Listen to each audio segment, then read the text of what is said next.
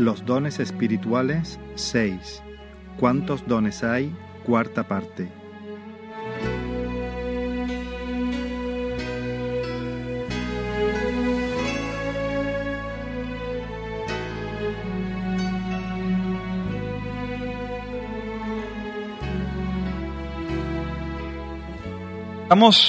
Viendo desde hace ya varias semanas el asunto de los dones espirituales. Me vais a permitir que hoy no, no, dedique algunos minutos a repasar porque tenemos bastante material, no estoy seguro de que nos pueda dar tiempo, pero quisiera, quisiera que nos diese tiempo. Vamos a ver.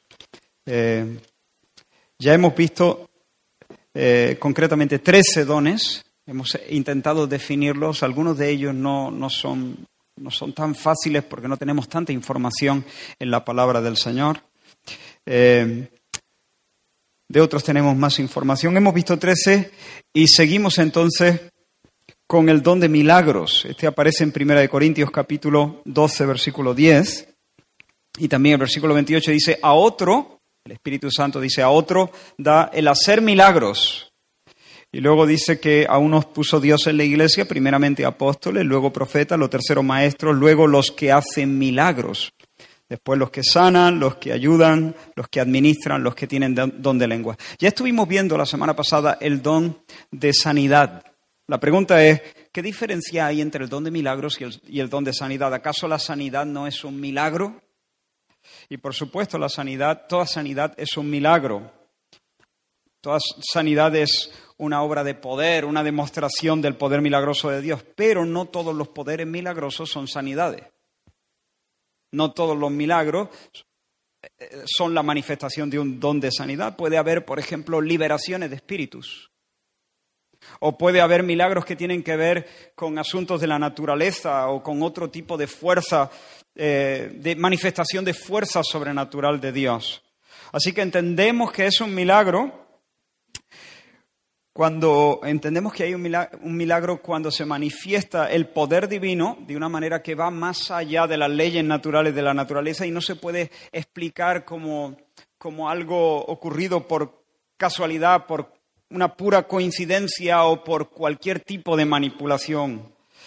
Eh, alguien lo dijo así, son explosiones de omnipotencia, explosiones de omnipotencia. Cualquier evento en el que se exhibe el gran poder de Dios y de alguna manera se suspende o se invierte de forma inexplicable el orden natural. Por ejemplo, Jesús convierte el agua en vino en las bodas de Caná. Eso es un milagro. No es una sanidad, pero sí es un milagro, una explosión de omnipotencia. O por ejemplo, Jesús calma la tempestad. O por ejemplo, provoca una pesca milagrosa en el mar de Galilea. O, por ejemplo, el juicio de Ananías y Zafira, ¿recordáis? Cuando Pedro pronuncia de parte del Señor un juicio sobre estos, esta pareja que habían convenido en mentir. O, por ejemplo, la sentencia sobre Bar Jesús, el mago de Pafos, Bar Jesús, Elimas, el mago, ¿no? Dice que Elimas resistía la predicación del Evangelio y dice que procuraba apartar de la fe al procónsul. Si no recuerdo mal, el procónsul Sergio Paulo.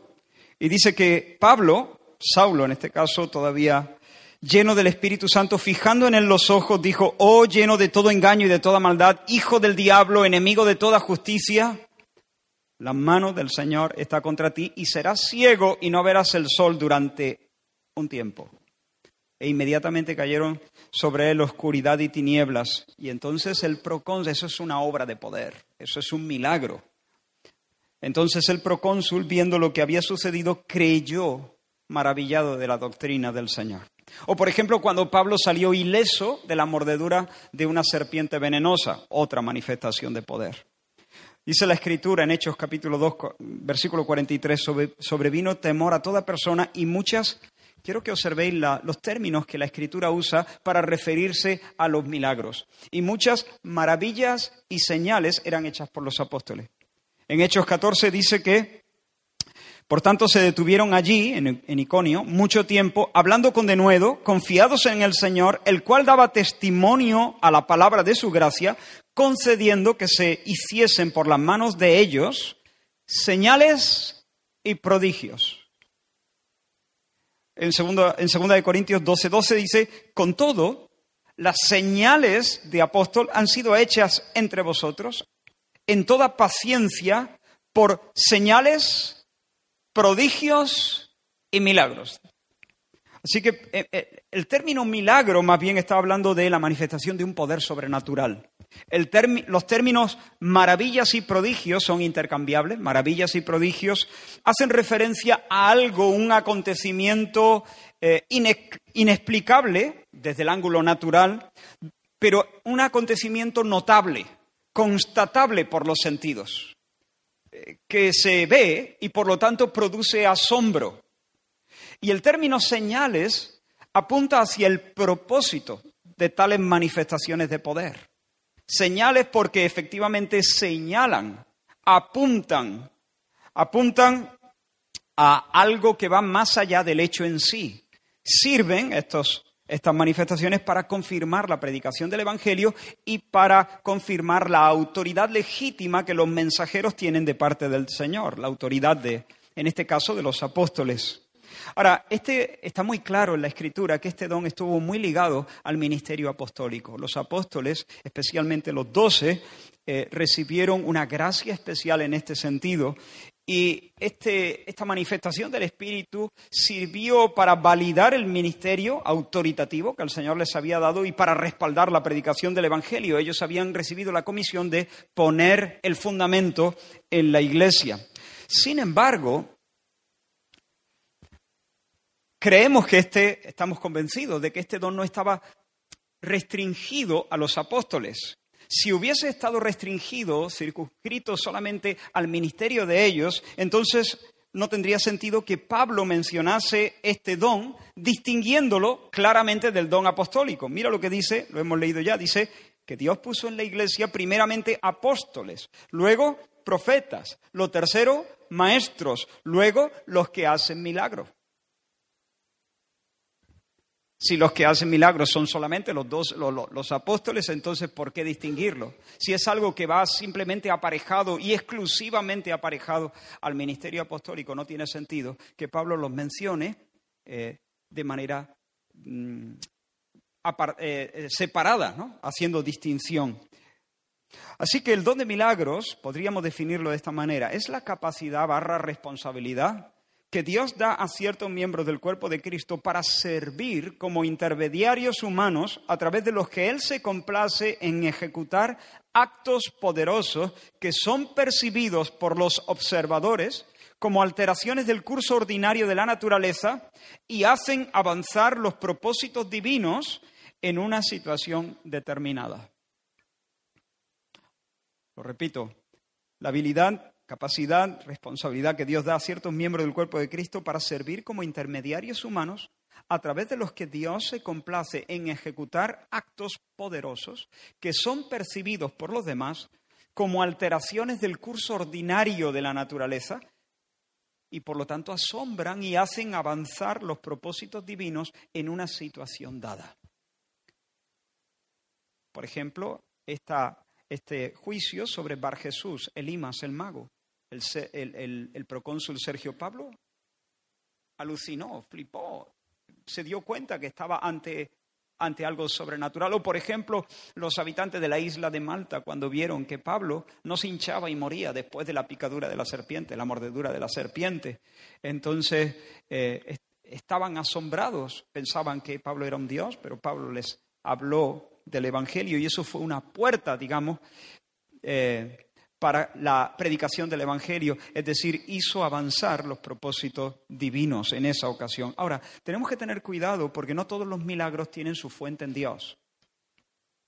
Satanás también puede hacer obras extraordinarias, eso sí, para sus fines perversos.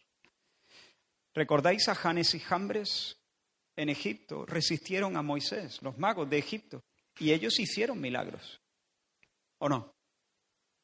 Sí, hicieron milagros. La Biblia no los, no describe como trucos, lo describe como manifestaciones milagrosas, portentosas, asombrosas, pero estaba claro que la fuente no era la misma, eh, que estaba estaba haciendo los milagros por medio de Moisés. Aquí la fuente es Satanás. Y entonces esto nos llama a ser cuidadosos y desarrollar discernimiento espiritual y filtrarlo todo a través de las escrituras. De hecho, viene un tiempo por delante donde la palabra del Señor nos dice en la segunda carta de Pablo a los tesalonicenses que entonces se manifestará aquel inicuo, el anticristo, a quien el Señor matará con el espíritu de su boca y destruirá con el resplandor de su venida. Inicuo, cuya venida es por obra de Satanás, con gran poder y señales y prodigios mentirosos, y con todo engaño de iniquidad para los que se pierden por cuanto no recibieron el amor de la verdad para ser salvos. Así que, ojo, no toda manifestación de poder es una explosión de omnipotencia. A veces sencillamente es una explosión de poder. Poder satánico eh, para engañar. Y, y tenemos que estar avisados. Así que, hermanos, iglesia del Señor, ¿el Señor hace milagros? Por supuesto. ¿Debemos estar abiertos a eso? Claro que sí. Pero no seamos ingenuos tampoco. No demos crédito a cualquiera que pueda hacer algo extraordinario o inexplicable. Hay personas que si ven alguna manifestación sobrenatural eh, mm, que no cuadra con, la normalidad de las cosas, sencillamente ni siquiera filtran, ni siquiera piensan. Todos todo sus, sus filtros caen y reciben sin más, porque eh, entienden que si hay una manifestación de poder, Dios está detrás de eso. No siempre, hermanos. ¿Cómo? El anticristo cuando venga hará muchos milagros, muchos. Y, pero, pero también es verdad que han salido ya muchos anticristos por el mundo. Y hoy en día hay personas haciendo milagros de parte de Satanás. hay brujos la mayoría de ellos son timadores, pero hay algunos brujos que hacen obras de poder. Eh, y lo hacen de parte de Satanás. Pero también hay falsos profetas y maestros dentro de la iglesia del Señor que operan con un poder que no viene de Dios, sino que viene del diablo. Entonces necesitamos, eh, y cuanto más nos acercamos al fin, necesitamos desarrollar un mejor discernimiento. Conocer al Señor, conocer su palabra, eh, ser llenos del Espíritu de Dios para que el Señor nos dé eso, discernimiento. Y ese es el siguiente don que vamos a ver, discernimiento de espíritus. Y este, este don se cita solamente una, una vez en la Escritura. Primera de Corintios 12:10 dice, a otro el hacer milagros, a otro profecía, a otro discernimiento de espíritus. Ahora, la palabra enseña que cada creyente debe crecer en su capacidad de distinguir el bien y el mal, de distinguir la verdad y el error. El autor de Hebreos habla de los cristianos maduros en estos términos. Dice, pero el alimento sólido es para los que han alcanzado madurez, para los que por el uso tienen los sentidos ejercitados en el discernimiento del bien y del mal.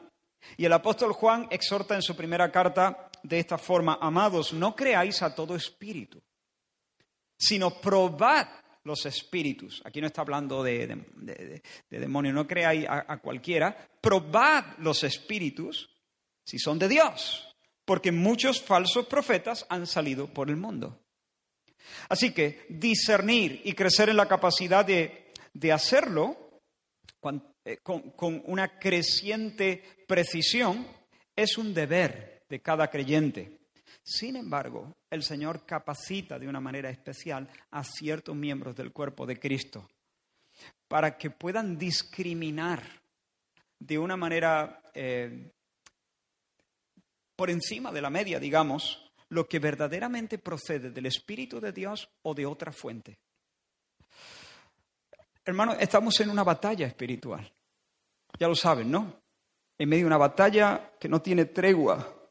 El diablo no cesa en su intento de detener, de dañar la obra del Señor y con ese propósito él puede vestirse de ángel de luz y falsificar ciertas manifestaciones del Espíritu. Él puede intentar falsificar cualquiera de estos dones, cualquiera de los dones del Espíritu, cualquiera de las manifestaciones eh, del Señor. Por ejemplo, el diablo, un espíritu malo, demoníaco de adivinación, puede intentar engañar a una comunidad, a una iglesia como esta, y levantar a una persona bajo, bajo una influencia malvada, levantarlo como profeta. Y lo que tiene es un espíritu de adivinación. No es profecía de parte de Dios, es adivinación demoníaca. Y eso, si, si eso no se discierne a medio plazo y largo plazo, eso puede ser, puede resultar en un gravísimo perjuicio para la iglesia local. Podríamos decir que el don de discernimiento es la capacidad barra responsabilidad que Dios da a algunos miembros del cuerpo de Cristo que les permite saber con certeza si ciertas clases de conducta que se dicen ser procedentes de Dios son en realidad divinas o humanas o satánicas. ¿Se entiende? La capacidad de discriminar de dónde viene esto. ¿Viene de Dios? ¿Viene del alma de la persona? ¿Viene de Satanás? Wayne Gruden dice que también es posible que este don incluya la, capacidad de distinguir entre varios tipos de espíritus. Por ejemplo, la Biblia nos habla en Lucas 13 de un espíritu de enfermedad, o en Hechos 16 de un espíritu de adivinación, o en Marcos capítulo 9 de un espíritu sordo y mudo. Y tal vez eh, este don de discernimiento de espíritus también incluye poder eh, saber con precisión qué tipo de actividad demoníaca o qué, es, qué tipo de demonio o espíritu eh, está actuando detrás de la persona. necesitamos esta gracia. Este es, este es quizá uno de los dones que yo más, por los que yo más oro, posiblemente el que más.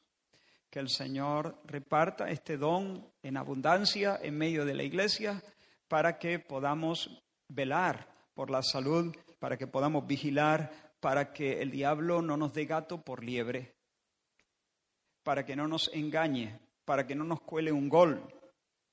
Hermanos, ¿qué hubiera pasado si Pablo no hubiera confrontado al espíritu bajo cuya influencia una muchacha de Éfeso declaraba día tras día que los misioneros eran mensajeros verdaderos de Dios? ¿Recordáis la escena? Dice, dice Lucas, escribiendo, aconteció que mientras íbamos a la oración nos salió al encuentro una muchacha que tenía un espíritu de adivinación. Atento. La cual daba gran ganancia a sus amos. Esta, siguiendo a Pablo y a nosotros, daba voces diciendo, Ahora, ¿qué, dirá este espíritu de adivinación? ¿Qué, ¿Qué, dirá esta muchacha en Éfeso? Imagina la escena, vienen los misioneros a Éfeso. Allí nadie sabe nada del Evangelio, ellos son pioneros, están abriendo brecha en ese lugar. Y uno imaginaría, bueno, el diablo estará rechinando los dientes, echando espuma por la boca, dirá, maldito, salid de aquí, desgraciado, no le hagáis caso. No, mira lo que decía la muchacha. estos hombres son siervos del Dios Altísimo, quienes os anuncian el camino de salvación. Al día siguiente, Pablo y los misioneros, Pablo y su equipo, la muchacha otra vez. Estos son siervos de Dios que os anuncian el camino de la salvación. Al día siguiente lo mismo. Pero había un tufillo ahí. Y, y, yo imagino que fue así porque si hubiese sido muy claro al principio, el primer día se hubiese acabado, pero esto lo hizo por varios días. Pero había algo que no encajaba, había algo que rechinaba en el, en el corazón de, por lo menos de Pablo. Hasta aquí un día lo tuvo claro. Tuvo certeza en su corazón que eso, que era una verdad como un castillo, era una verdad como un castillo, pero venía de parte de un espíritu inmundo de adivinación. Y Pablo se detuvo y mira cómo sigue el relato. Mas desagradando a Pablo.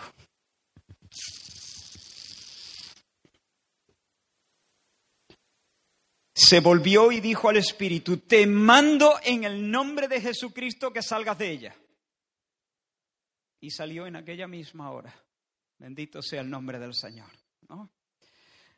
Me pregunto, ¿qué hubiera pasado si Pablo no hubiera tenido discernimiento? Se funda la iglesia, se convierte el carcelero, toda su familia, esta chica se mete en la iglesia, por lo menos diaconiza, profeta seguro. ¿No? Porque es la primera que se dio cuenta que estos son... Y esta hubiese sido una influencia, hubiese sido incluso respetada, esta mujer. Mira, esta es la que nos dijo que eran verdaderos siervos del Señor. Eh, ¿Cómo el Señor la ha usado aquí en Éfeso? Ay, que está bajo la influencia de un demonio. Y si no lo huele, pierde. Porque a medio plazo te puede destrozar la iglesia. Discernimiento, hermano. Necesitamos discernimiento. Ninguno de nosotros tiene de esto a menos que el Espíritu nos lo dé. Todos nosotros somos más ciegos que un gato de escayola. Discernimiento no es clarividencia. Discernimiento no es sexto sentido. Discernimiento no es ser espabilado. Discernimiento no es ser mal pensado. Discernimiento es discernimiento de espíritus, que lo da el Espíritu Santo como un don gratuito, pero es una manifestación del Espíritu de Dios. Y lo necesitamos, lo necesitamos. Muchas veces los demonios se manifiestan de forma evidente, estridente, desagradable, extraña, incluso violenta, pero muchas veces su actividad es más sutil. Y el Señor, que está guardando a su pueblo, que es el buen pastor de su rebaño, le da, dota a algunos creyentes para percibir de forma subjetiva. No hay nada objetivo, pero de manera íntima, subjetiva, hay una certeza para discernir, discriminar la acción demoníaca o la acción de la carne. Y suele sentirse, como he dicho antes, como un, chirrido a nivel espiritual, a nivel incluso emocional. Produce una molestia dentro, una inquietud, una turbación dentro, como, como dice, más desagradando a Pablo. No sé si en alguna ocasión te ha pasado, pero en mi experiencia personal he, tenido esta, esta sensación con, cierta frecuencia en algunos momentos, que de repente eh, en algún momento alguien ha hablado o alguien ha alzado la voz para algo y de repente tengo, tengo un, desagrado, una molestia, un chirrido, es como si me estuvieran dando con, rechinando, como, como el que tiene eh, dentera, ¿no? Y, le da dentera cuando alguien eh, raya un plato con un tenedor o algo así, si me lo estuvieran haciendo en el, en el oído, ¿no? Y me dan ganas de irme y decir, calla, ¿no? Nosotros hemos tenido mm, varios, varios testimonios, no quiero detenerme mucho porque el tiempo pasa muy rápido, pero hemos tenido varias experiencias. Una fue en un campamento. Algunos de, vosotros estabais en ese campamento, reconocéis la historia, pero tuvimos un campamento donde una, una chica eh, estaba eh, estaba como envuelta en una ola de super espiritualidad. Se levantaba a las 5 de la mañana, antes de las 5 de la mañana, para orar, para orar. Y empezó a juntarse también con otra chica que se levantaba también temprano para orar. En los cultos tenían una experiencia aparentemente profundamente espirituales. Pero desde el inicio empezamos a, algo no cuadraba, algo chirriaba, algo estaba algo estaba pasando ahí que no, que no nos gustaba. Eh, no, no, puedo detenerme para contar toda la historia, pero finalmente el Señor nos, dio discernimiento y resultó que al final no solamente había un espíritu, había un batallón de espíritus detrás de todo eso, había, se había hecho un pacto eh, con sangre, con pelos, ah, etcétera, etcétera. Había una cosa macabra, sucia, oscura, siniestra detrás de todo eso. Tuvimos que, ministrar eh, y hacer batalla espiritual y cortar toda influencia. Pero gracias al Señor, en medio de la semana tuvimos la suficiente luz como para pararle los pies a Satanás, que estaba boicoteando, quería boicotear no solo las reuniones, sino el campamento entero y dañar a varias chicas que había allí. Hay dos preguntas por ahí, sí.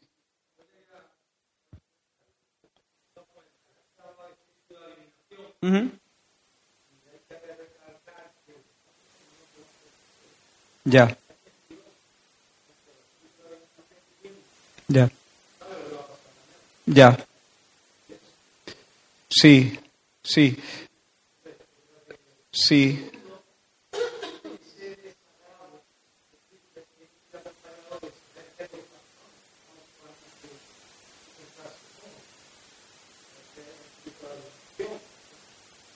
Sí, sí, sí, es verdad que el, diablo no puede conocer el futuro eh, a menos, a menos que tenga algunas razones para, para conocerlas, para conocerlo, porque él mismo sea agente de algo que va a ocurrir mañana a lo que Dios le ha dado permiso. Jesús le dice a Pedro, Satanás os ha pedido para zarandearos, y por cierto lo zarandeó. Es decir, ¿cuál fue la respuesta de Dios? Sí, zarandéalo. Eh, entonces, eh, Satanás eh, ha recibido el permiso del Señor para hacer algo y no lo ha hecho hasta ahora, lo va a hacer mañana. En ese momento Satanás puede decir, mañana voy a... ¿no?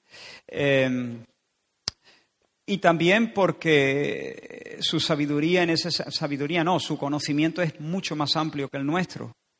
Y, él puede anticipar, quizá eh, con, una, con una probabilidad grande de, sí, de anticipar situaciones, ¿no? No es, no es saber el futuro, pero puede parecer que lo sabe no sé si, se entiende eso. Y en cuanto a lo que tú dices, es importante de, efectivamente, yo creo que Pablo estaba desagradado desde el primer momento.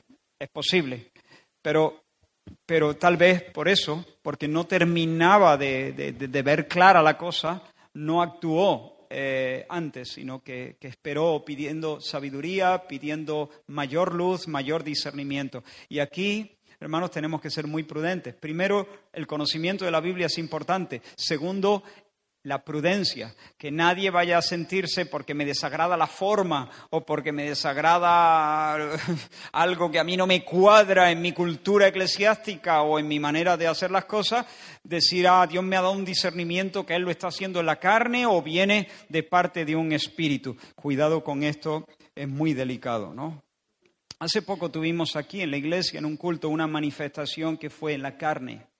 No sé si lo notaste. Inmediatamente Junior, ¿recordáis? Este brasileño que salió aquí al frente eh, haciendo como una especie de profecía rara o algo así. Eh, inmediatamente muchos de nosotros captamos inmediatamente que aquello no venía de parte del Señor. Eh, no, no lo cortamos de inmediato porque consideramos que tampoco era una cosa satánica, fea, em, sino simplemente fue una manifestación de la carne de un desequilibrio emocional y consideramos, por lo menos sobre la marcha, yo pensé, va a ser más violento y más perjudicial callarlo que dejarle que exprese. Creo que ha sido notable, no va a traer demasiada confusión, puede pasar, puede pasar.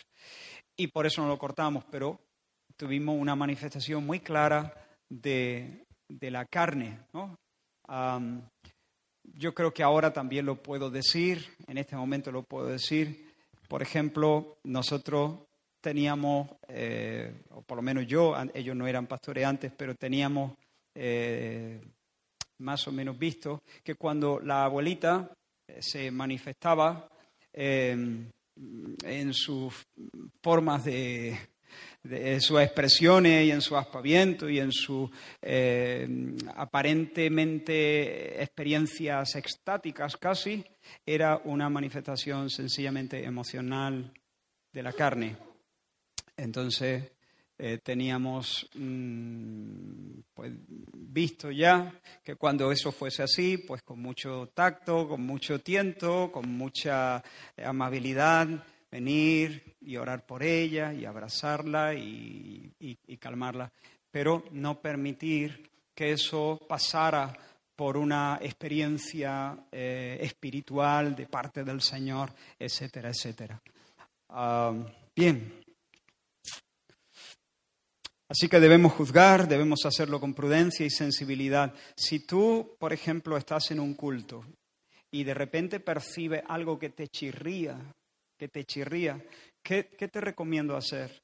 Pues que vayas a la persona que está presidiendo la reunión o que vayas a una de las personas del equipo pastoral y puedas decir, hermano, mira, me puedo equivocar, pero percibo, me da la sensación de que esto no es de Dios, no viene parte del Señor, o viene de parte de la carne, o viene de parte de, Satanás, hay algo, hay algo aquí que no me cuadra. Y que podamos eh, dejar que las personas que nos presiden tomen finalmente la última palabra. ¿Vale? Yo creo que eso es sabio. Pero dos cosas que no debes hacer. La primera, callarte. Porque el Señor te puede dar un discernimiento claro en un momento dado.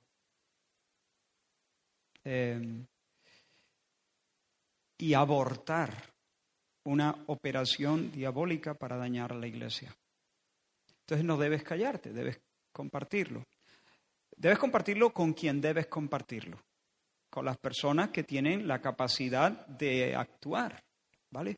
La segunda cosa que no debes hacer es actuar tú de manera justiciera, acercarte a la persona y decirte reprendo en el nombre de Jesús.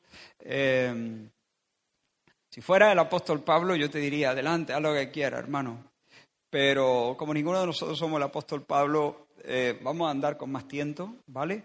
Con más prudencia y intentando discernir, intentando discernir, ¿vale? Posiblemente cuando ocurre eso en una iglesia, en una congregación, en una reunión pública o, o más cerrada, generalmente Dios nunca da un discernimiento, a, ese tipo de discernimiento a una sola persona muchas veces pone eso mismo en, más de una persona, de tal manera que eso sirve para confirmar.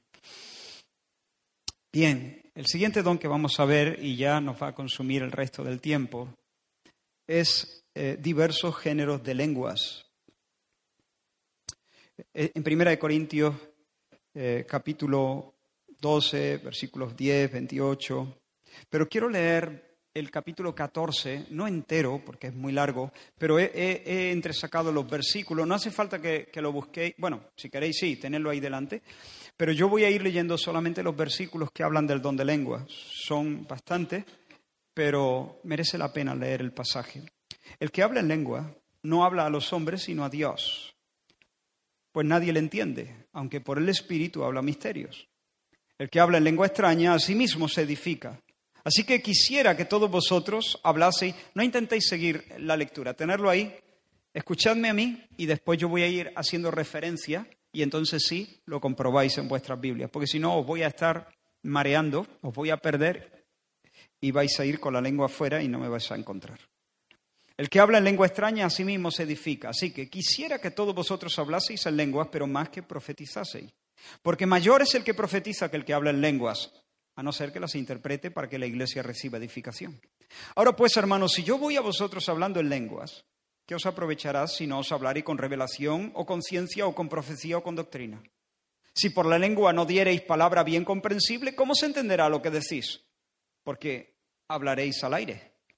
Vosotros pues que anheláis dones espirituales, procurad abundar en ellos para edificación de la iglesia, por lo cual el que habla en lengua extraña pide en oración poder interpretarla, porque si yo oro en lengua desconocida, mi espíritu ora.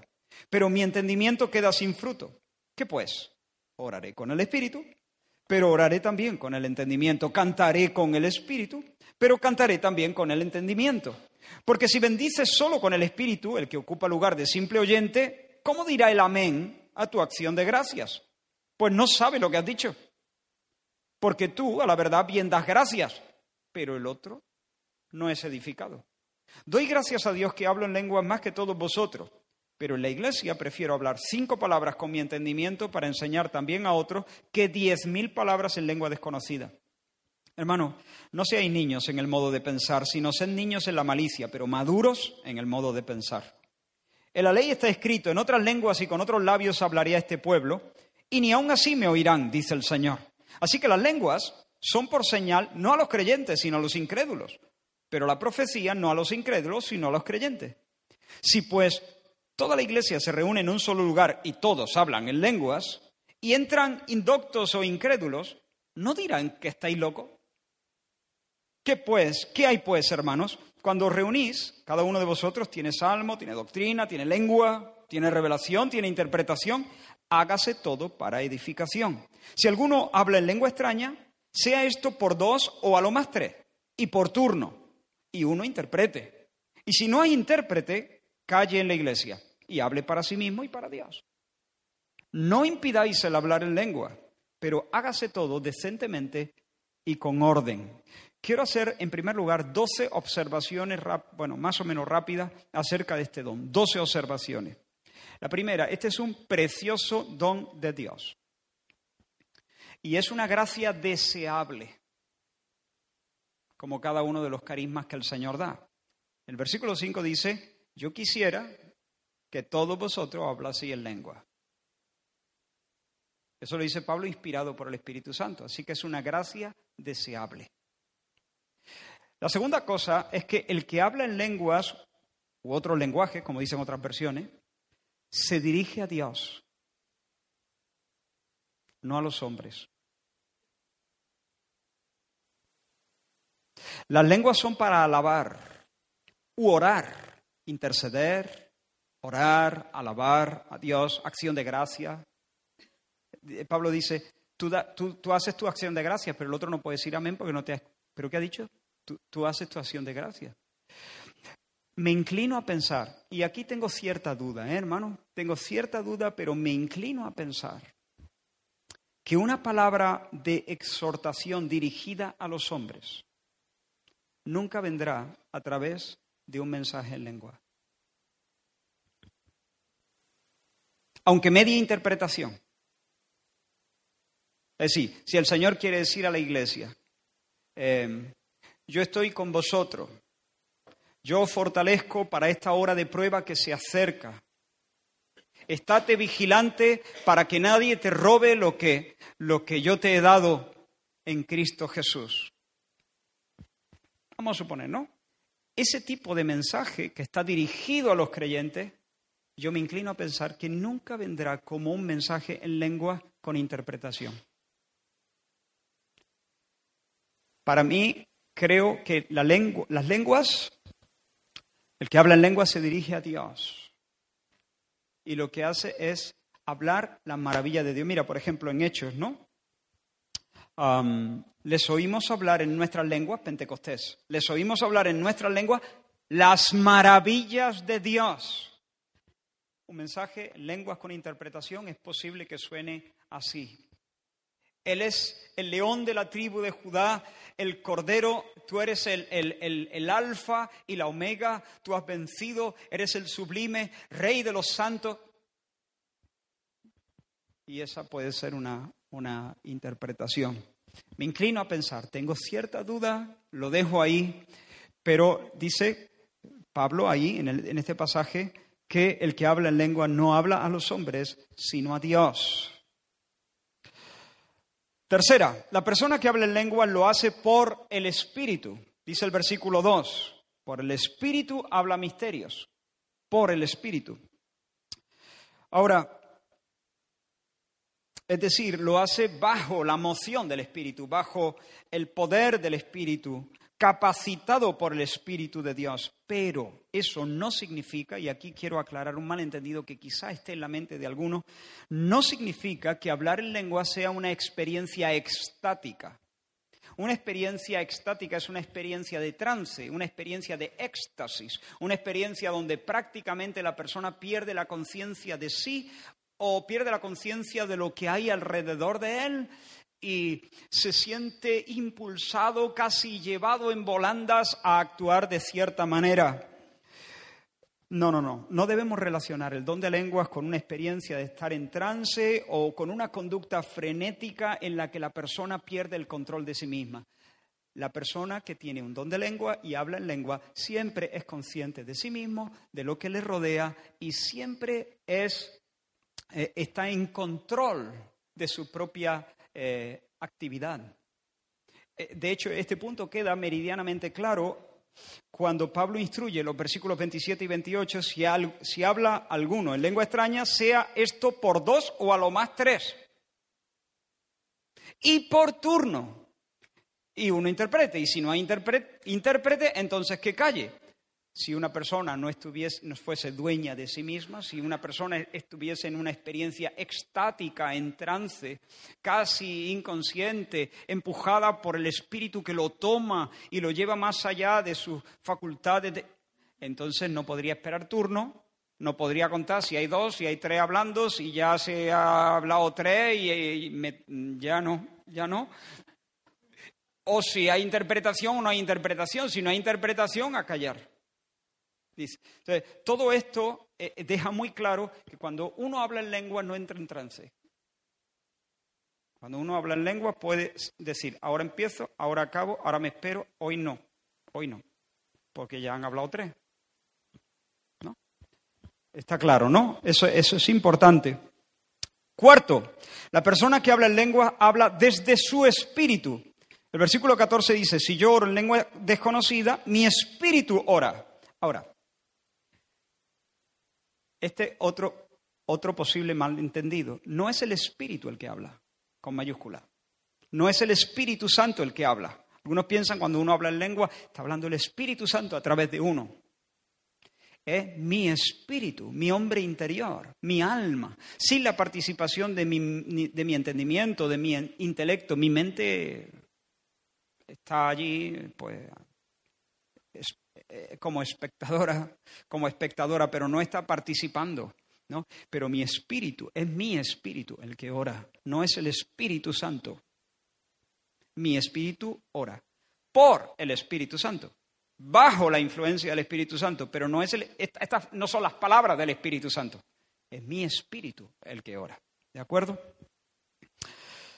Quinta, aunque a veces pudiera implicar el hablar en lengua, hablar en Sí. Sí. Ahora, voy, ahora voy con eso, ahora voy con, este tema.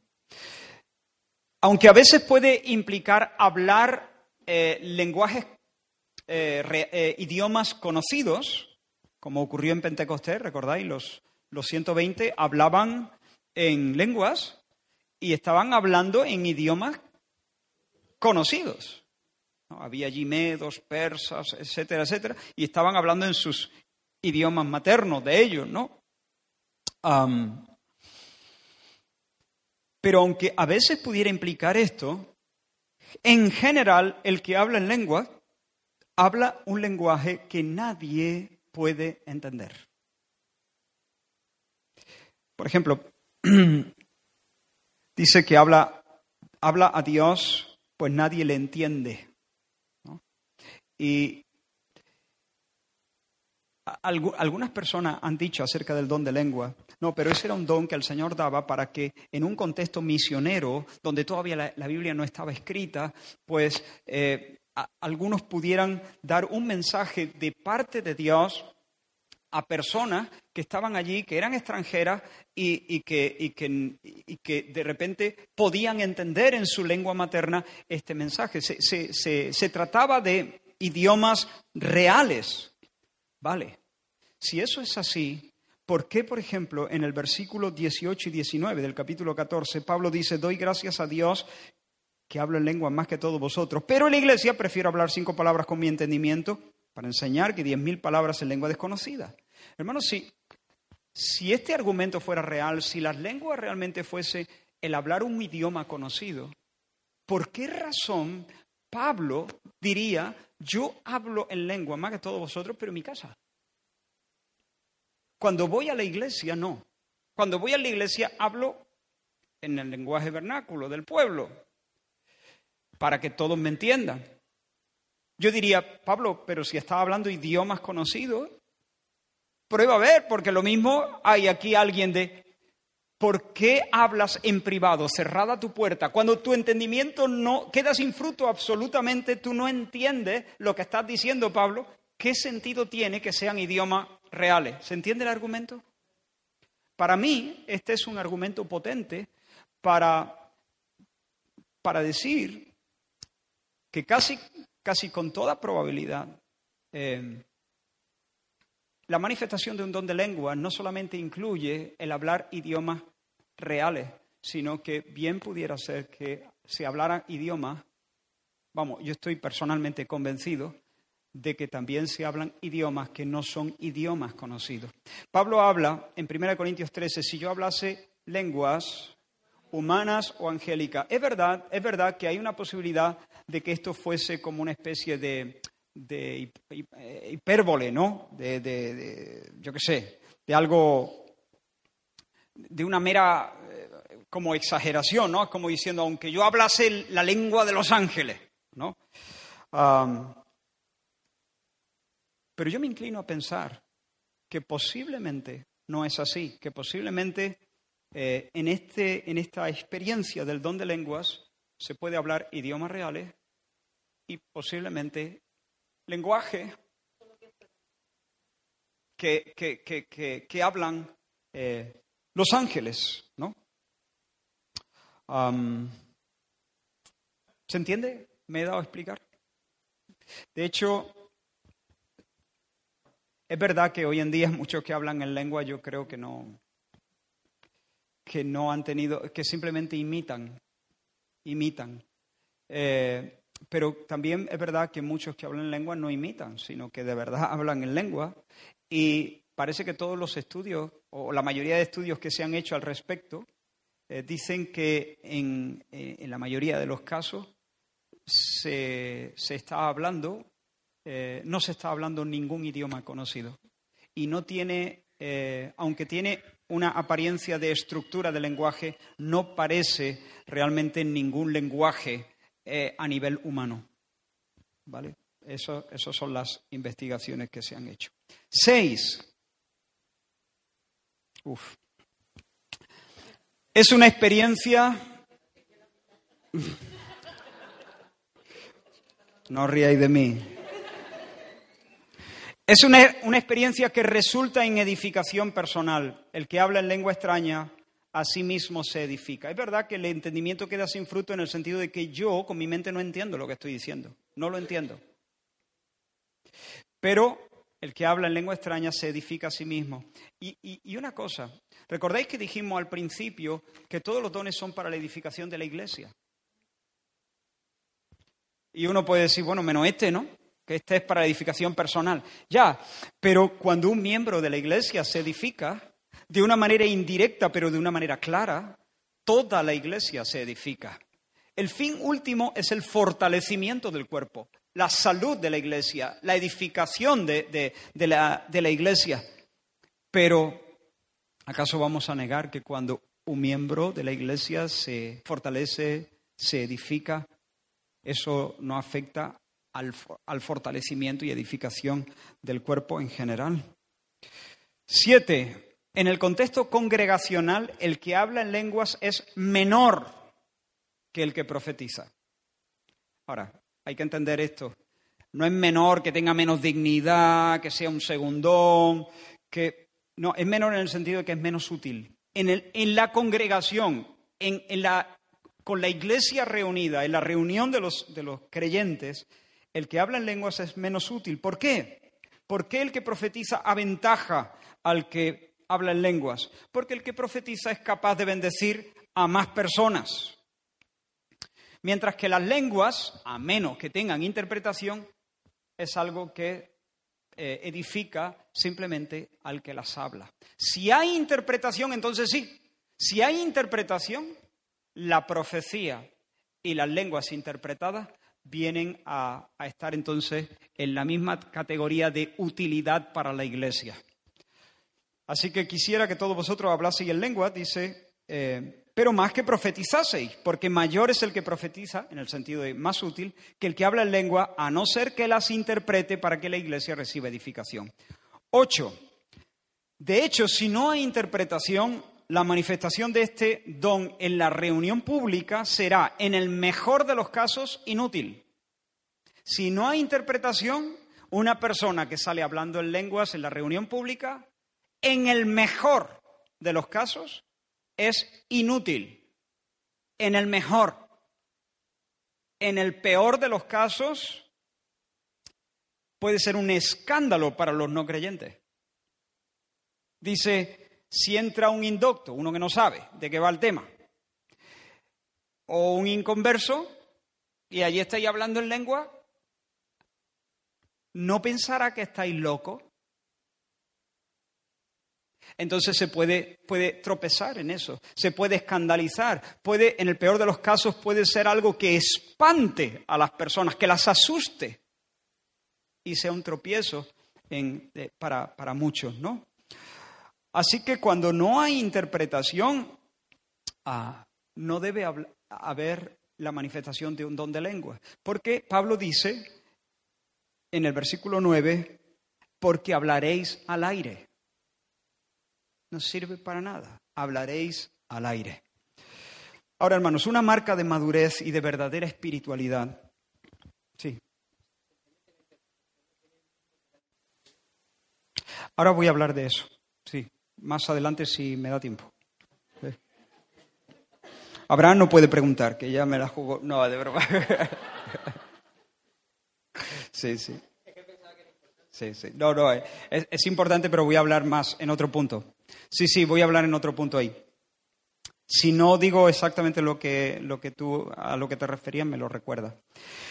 Hermanos, una marca de verdadera madurez y de verdadera auténtica espiritualidad es un sobrio deseo de ser útil a las personas. Cuanto más útil, mejor. Quien busca llamar la atención sobre sí mismo, exhibir su espiritualidad, sus experiencias con Dios, sus capacidades, los dones que Dios le ha dado, no es más que un niño que necesita cuajo. Y Pablo les pone su propio ejemplo para que ellos sepan cómo deben conducirse. Él les dice, mirad hermano, yo hablo en lengua más que todo. Pero en la iglesia, no. En la iglesia prefiero decir cosas que se entiendan. Porque aunque, aunque se trate de cinco palabras, serán cinco palabras que sean útiles para los demás. Si yo llego hablando en lengua, dice Pablo, si yo llego hablando en lengua a una reunión vuestra, él dice, no habría provecho para nadie. No voy a edificar a nadie. Sí, la gente dirá, oh, Pablo habla en lengua. ¿Y qué? Esa es la mentalidad de un niño, la mentalidad de una persona del espíritu es quiero ser útil. Y si nosotros estamos, tenemos una mentalidad de padre, una mentalidad madura, y nos sentamos con nuestros niños de cuatro añitos a la mesa y vamos a dar gracias por los alimentos, ajustamos la oración a ellos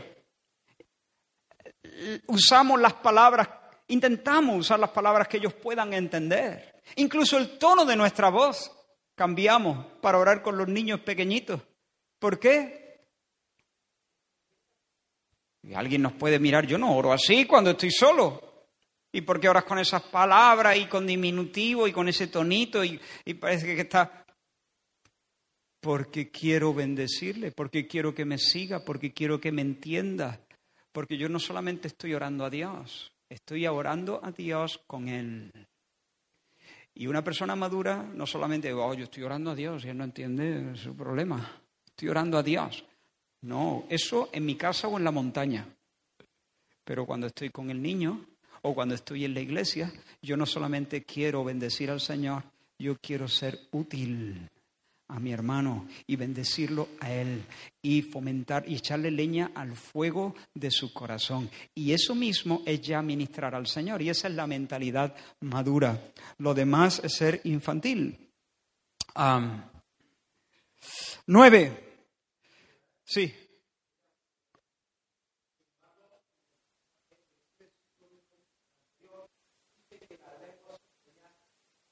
Voy ahí. Voy ahí, voy ahí a, ese versículo. Me voy a tener que dar algunos minutos extra. ¿eh? Nueve, es algo noble anhelar este don, pero no debemos, perdón, pero sí debemos, pero debemos desear abundar en él para edificación de más personas. Es decir, te animo a que anheles el don de lengua, pero te animo a que anheles con el don de lengua ser útil a más personas. Por lo tanto, Pablo dice, el que habla en lengua, pida, ¿qué más? Poder interpretarla. Así que esta es una buena cosa. Deberíamos pedir en oración la gracia de poder interpretarla a fin de que la bendición se extienda a más personas. Diez. Si se habla en lengua, y ahí voy a lo que Adolfo preguntaba, si se habla en lengua sin que haya interpretación, a ver si soy capaz de explicar esto, estaremos desubicados con respecto a la relación de Dios con su pueblo. No solamente esta, esta experiencia va a ser inútil para los creyentes que no entienden y no pueden decir amén a la oración, no solamente pudiera ser un escándalo y un, y un estorbo que espante a los indoctos e incrédulos, que pudieran aparecer por allí y salen corriendo, sino que además, si yo hablo en lenguas en la congregación sin que haya interpretación, se está transmitiendo un mensaje que conduce a error.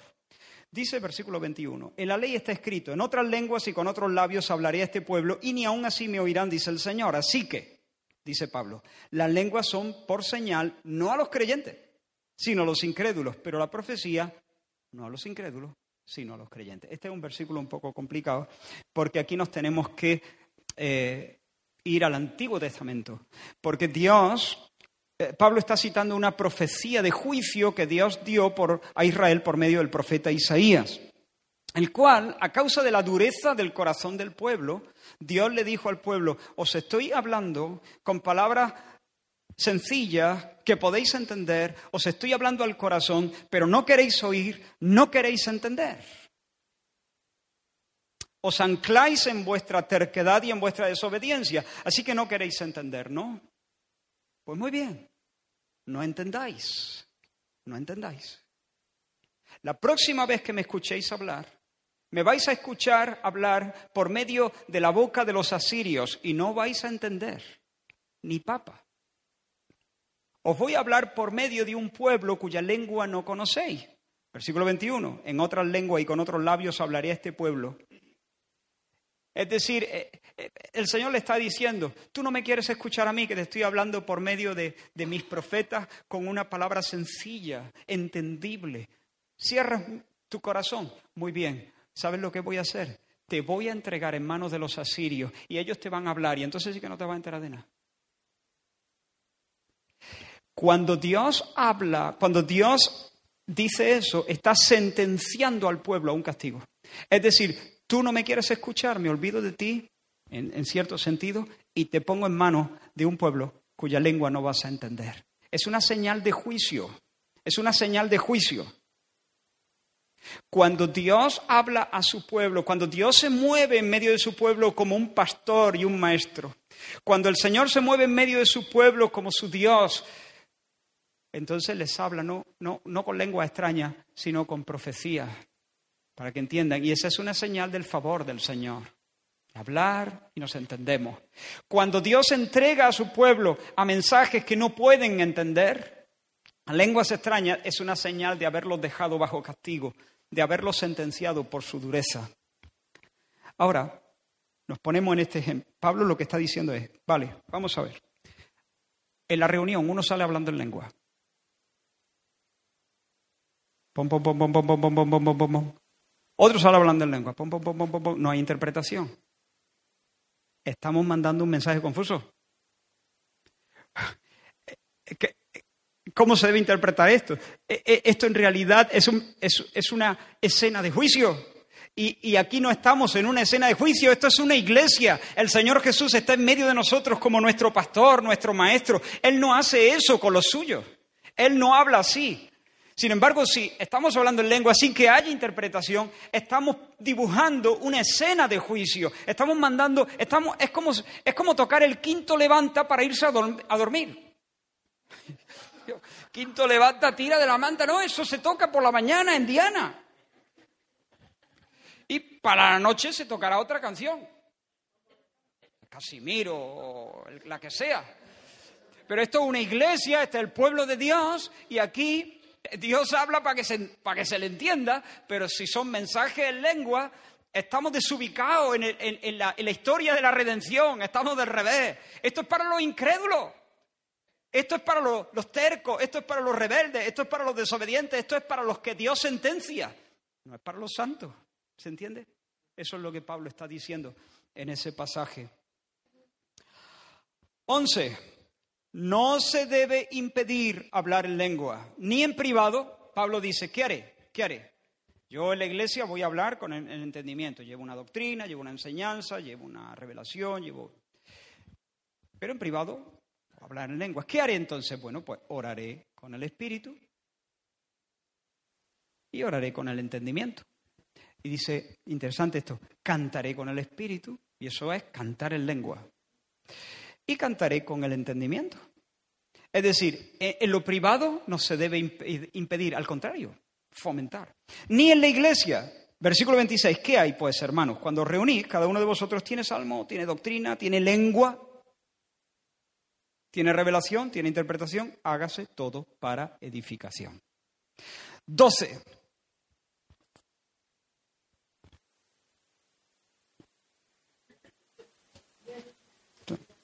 Necesito el don de sabiduría ahora. 12. Todo debe hacerse para edificación decentemente y con orden. ¿Vale? Ahí solo tenéis. Ahora, si alguno habla en lengua extraña, sea esto por dos o a lo más tres, y por turno.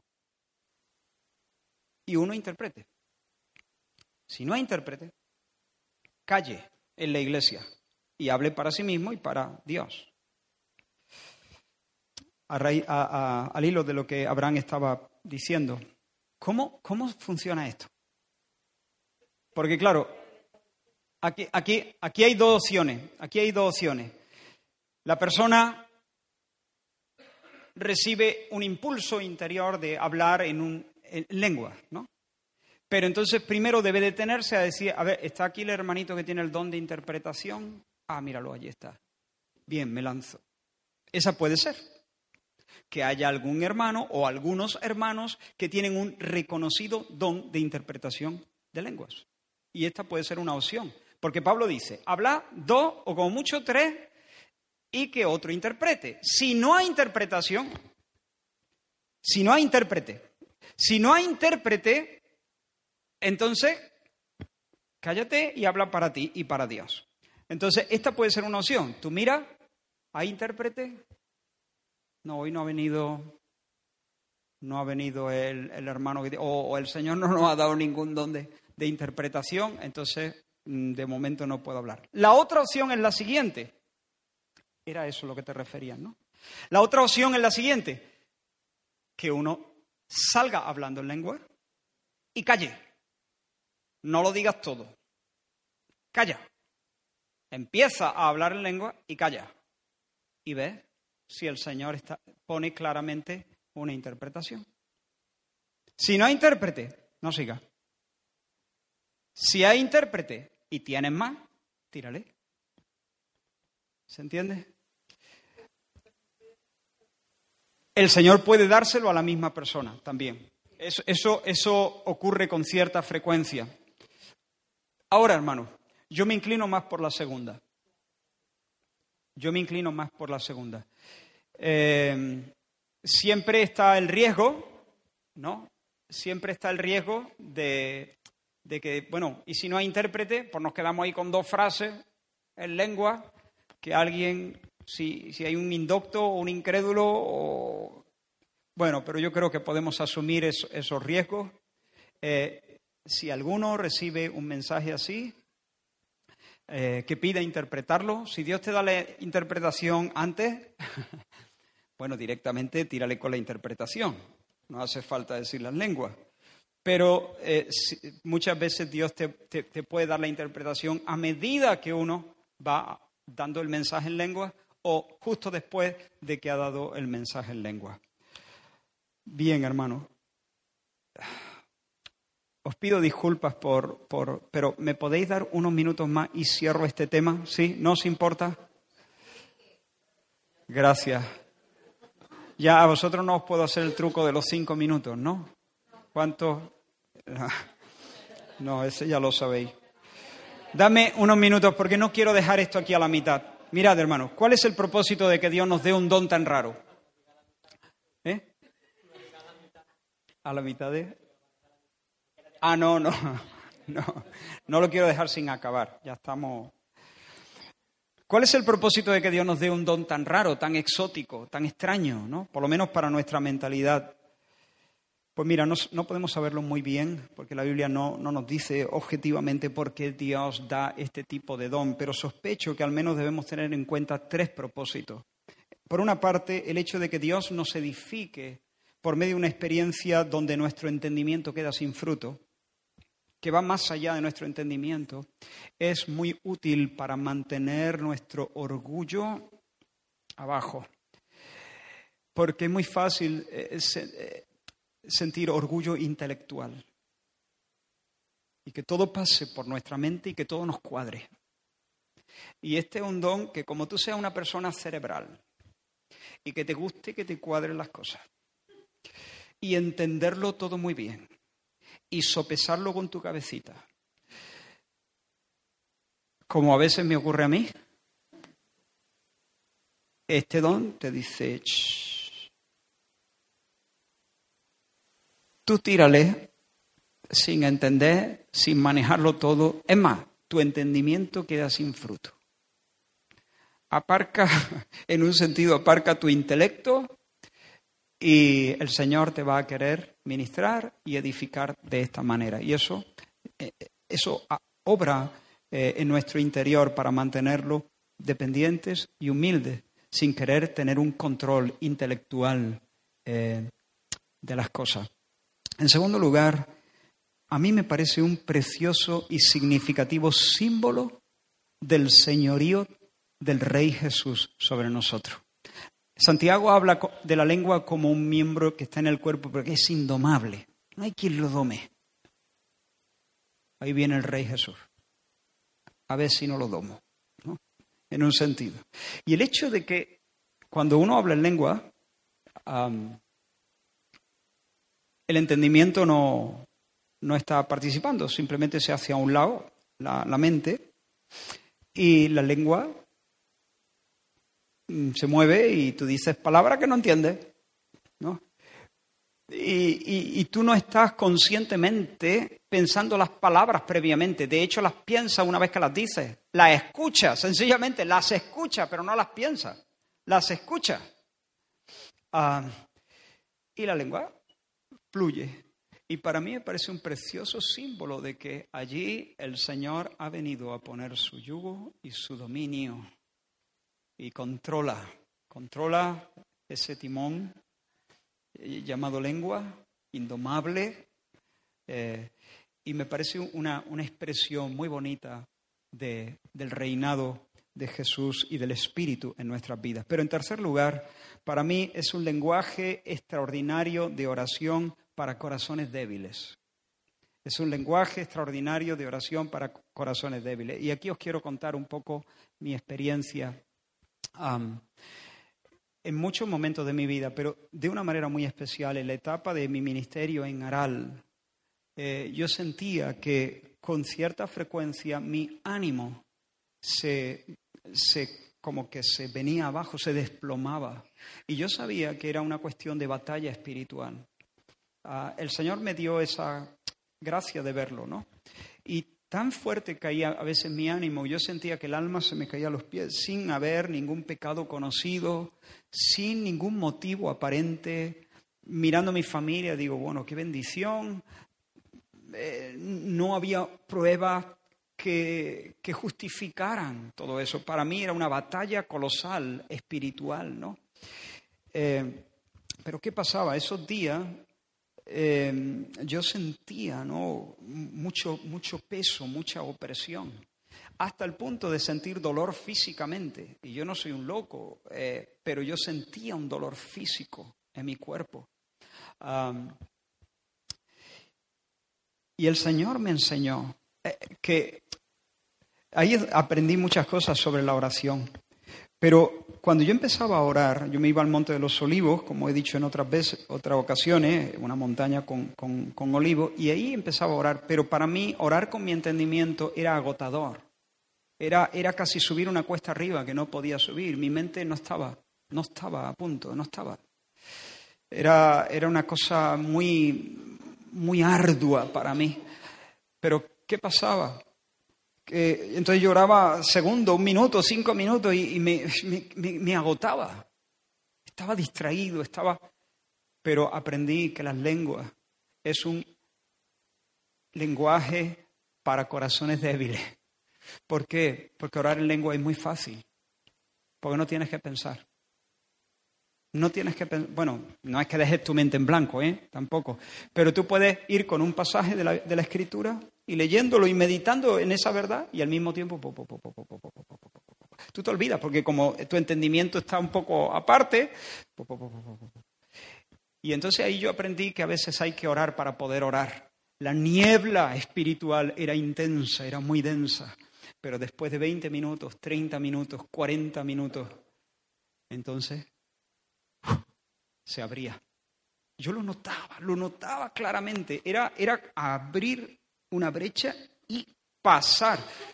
Una vez que pasaba, se quitaba el dolor. Y yo tenía la sensación, entonces ya no necesitaba orar en lengua. Ahí yo podía orar con mi entendimiento y ahora sí, ahora podía estar orando.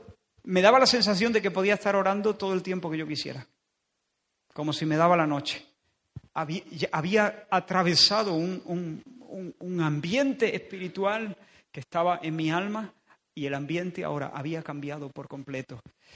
Yo, honestamente, aprecio mucho este don, que dentro de la congregación es menor, pero yo aprecio mucho esta, este regalo que el Señor me ha hecho a este, a este cristiano de corazón débil para tener un segundo lenguaje de oración. Bueno, un segundo no. En realidad conmigo pasa lo siguiente. Yo tengo un lenguaje de lengua más o menos habitual. No sé si a ti te ha pasado. Yo reconozco las palabras que digo, ya, ya las conozco un poco de, tanto repetirlas, aunque siempre me siempre soy consciente a lo mejor de términos nuevos. No estoy muy pendiente tampoco a las palabras que digo, pero al final termina más o menos reconociendo la forma y las palabras que dice. Pero de cuando en cuando. Y de hecho yo, yo podría hablar en lengua ahora mismo de esa forma. Ese es mi lenguaje habitual en lengua. Yo podría hacerlo aquí, ahora. Pero de cuando en cuando me pasa lo siguiente, y sé de algunos de vosotros que también habéis experimentado esto, que empiezo a hablar en un, en un lenguaje también que no entiendo, pero que es completamente distinto. Este suena como africano, aunque os, vayáis, suena con unos tonos, como el deje, cuando yo he escuchado hablar a los africanos en sus dialectos, suena como a eso, no digo que sea, no digo que sea, pero me suena como a eso.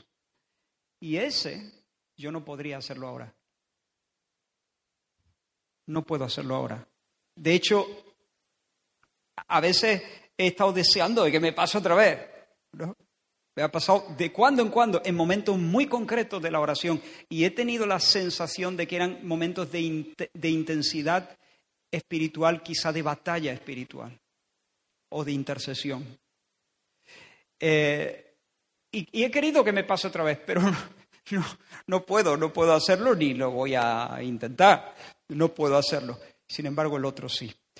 Bien, lo vamos a dejar aquí. Simplemente quería hacer algunas aclaraciones, pero no las voy a hacer. Simplemente Cuatro recomendaciones, cuatro líneas. Anhela y pídelo si quieres. Anhela el don de lengua y pídelo. Quizá alguno de vosotros nunca ha pedido este don, pídelo. Todos los, todos los dones del Señor son buenos, hasta el del celibato. Sí, todos los dones del Señor son buenos. Ahora, anhela y pide, pero no te frustres si el Señor no te lo da. La Biblia dice, ¿hablan todos lenguas? No, ¿verdad? No, no hablan todos lenguas. No hablan todos lenguas. Así que si el Señor no te da esta gracia, tranquilo, el Señor fortalecerá tu oración de otra manera. A lo mejor Él, va a dar fortaleza eh, para que tú no necesites abrir la niebla por medio de, de las lenguas. Dos, en la iglesia, en un culto público abierto, que no se te oiga.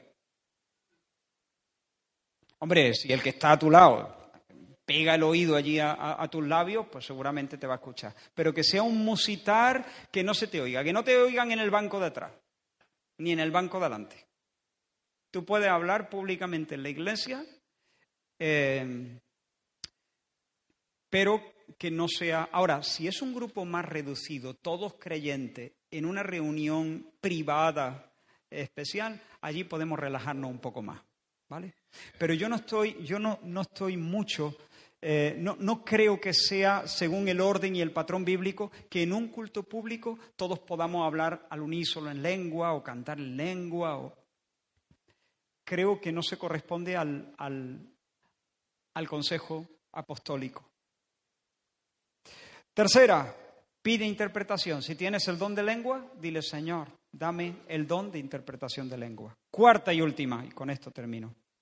Cuidado, cuidado con menospreciar al que no tiene el don de lengua. Cuidado con creerte algo especial o alguien porque tengas ese don que otra persona no tiene. Creo que no hace falta eh, mencionar el don de interpretación de lengua, porque al haber visto el don de, de, diversos géneros de lengua, hemos estado hablando también del de interpretación, que no es más que la capacidad que el Espíritu Santo concede a cierto miembro del cuerpo de Cristo para dar a conocer en el lenguaje de los demás los misterios que el otro ha hablado por el Espíritu, desde su Espíritu, en otras lenguas. ¿De acuerdo? Gracias por vuestra paciencia y perdonadme. Que el Señor os bendiga. Fija tus ojos Cristo, tan lleno de gracia y amor. Y lo tengo